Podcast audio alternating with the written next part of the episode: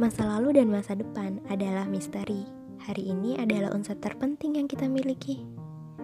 Tak terasa, perjalanan hidup kita menyeratkan banyak sekali pelajaran.